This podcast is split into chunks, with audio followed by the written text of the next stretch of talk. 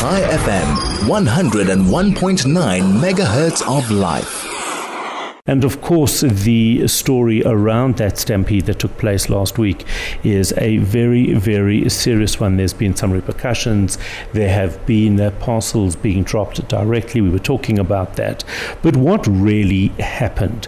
How it did? Uh, obviously, we've we've seen the satellite imagery. I don't really. I'm no expert on it. To me, I looked at it, but it doesn't really mean anything to me. What is the response from the the IDF in terms of what happened on that day. Mike Ben Avi is a research and counter-terrorism. He, uh, he's the founder of Intel Catalyst. He joins us this morning. Good morning. Thanks for doing so. How are you?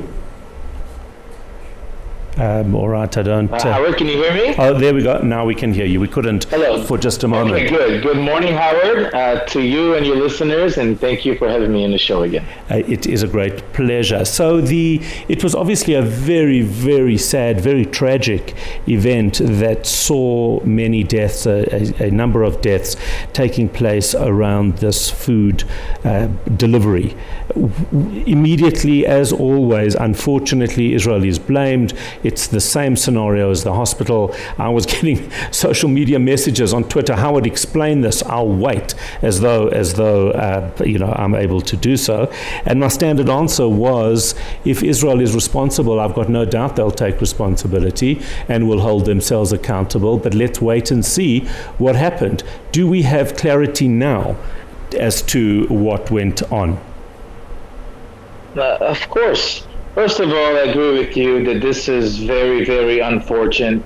Uh, it happens every day, both in the south and in the northern Gaza area, uh, because Hamas has mobs and militants and criminals with weapons who make sure to rob all these humanitarian aid trucks or containers and then sell it in the black market in Gaza, and by doing so, enriching uh, its own, you know, cash flow. Now, to the incident itself, you know, the uh, Hamas was trying to create uh, uh, an event that's going to make Israel look really bad. It's going to make the world pressure Israel to stop the war immediately. Um, you know, they were trying to orchestrate something that Israel really had nothing to do with. And shortly after, IDF spokesman released that uh, image from a drone that shows that these people were just barbarically running towards these uh, humanitarian uh, uh, supplies that came into northern Gaza. And just to remind you, the northern Gaza area is still declared a war zone, a military war zone. As some of the residents there were told to leave almost five months ago. Uh, some of them were forced to come back or wanted to come back to the ruins. And some of them are just Hamas terrorists in civilian clothing. So they went in there and they just stormed these trucks and, and rammed over people. And that was the unfortunate uh, result. The IDF, in no shape or form, was involved in this incident. No shooting, no targeting, no attacking. Nobody would have done that in Israel. No Israeli pilot would agree to bomb civilians after humanitarian aid. It's lies and propaganda that Hamas is trying to, again, make themselves look like the victims and Israel like the, you know, the tyrant who just declared war on them for no reason.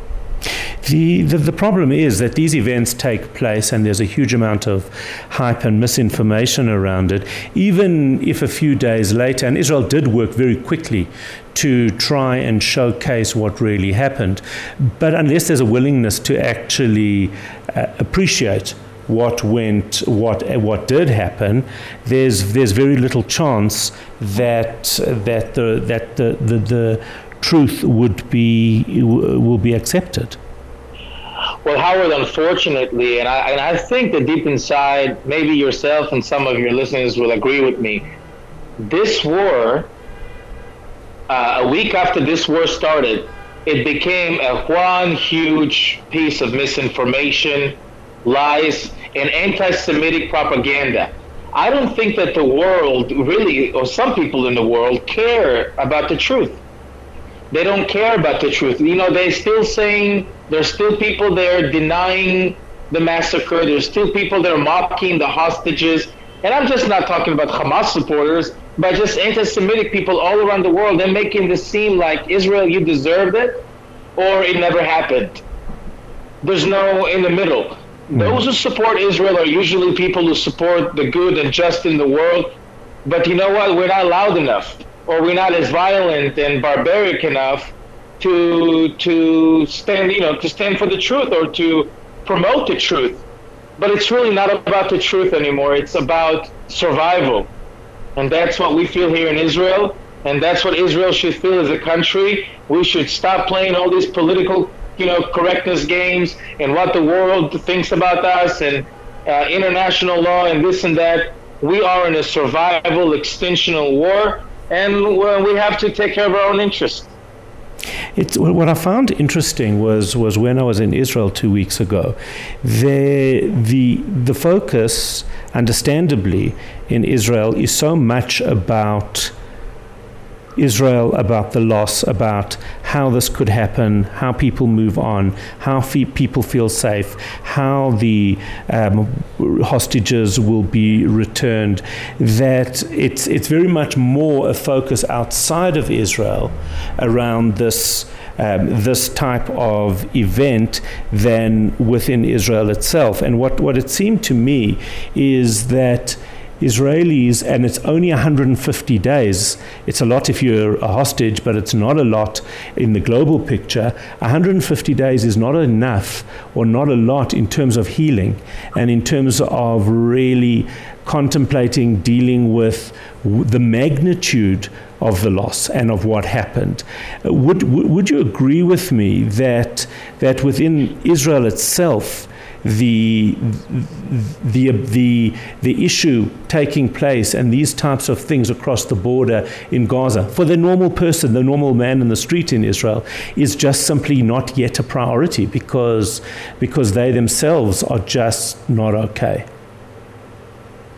You know, it's it's the same thing I think I said to you or Michael in one of the shows mm. is the, the we value here in Israel, we value life so much life has become part of our survival mechanism. So when life of ours is uh, kidnapped somewhere, it doesn't matter the days, it doesn't matter the hours. It's if it's if it was done in a very barbaric, unjust ways, you know, we're going to have emotions, and the same emotions are those emotions that help us survive help us fight, help people leave their families for almost five months. Men left their businesses, mm, you know, they left mm. their families, they left everything. But we're willing to take the chance. We're still happy. We're still motivated. We still believe in ourselves, in our military, because this is a war that was forced upon us. This is not a war we chose. So justice is with us. And when justice is on your side, everything is on your side. The truth is on your side. Yeah, that is absolutely absolutely right. Uh, just to to circle back to this uh, to the aid situation, we uh, what is Israel? How's Israel going to try and manage this going forward? Because obviously they are Israel is putting its soldiers at risk. Um, it has some responsibility, but not all the responsibility in terms of the security aspect. How, how is this going to be? UNRWA and uh, the United Nations have, are, are pretty much useless. Uh, how, how does Israel manage this going forward? Well, right now we see what's happening now. Uh, uh, Israel, alongside Qatar, Egypt, Jordan, and of course the United States, just a couple of days ago, have decided to to also contribute uh, uh, to the humanitarian aid uh, attempts. And we have to understand this humanitarian aid does not have a recipient. Like it does not have somebody that's there to take over and distribute that. It's just being thrown in there so people won't quote unquote starve. and again, there's again only one side to blame, which is Hamas. Mm, mm. You know, Hamas could have gotten way more if they would give information about the hostages. Hamas could have got way more if they released the hostages. I mean, there's men, but it, it seems like their need and will to kill Jews or to ban the state of Israel is much greater than the survival or the well-being of their people. Well, it's you been could- like this for over hundred years. I was just going to say, you can take it further back because if Hamas had chosen to invest money in education, in improving lifestyle, and, and living alongside Israel in peace, there could have been a very, very different scenario. The tragedy of Yes, what could have been is probably the biggest tragedy of all. Correct, but this we have to remember. This society is not a constructive society. They never had an attempt to construct a modern society and live in peace. Their their heroes uh, till this day, and they name schools after them, are people who kill Jews. Yeah, Killing. Jews to them, it's this is what they live for. I'm sorry to say that. I wish it was wrong, but this is exactly what they live for. And that is where we leave it talking about Hamas, their, their genocidal ideology, which unfortunately has done enormous harm, enormous harm, not just to Israel, but to Palestinians and Gazans as well. That was Mike Ben Avi. He's a researcher of counterterrorism, founder of Intel Catalyst, uh, joining us this morning. It's about to go 8.30. I'm Howard Feldman. Good morning.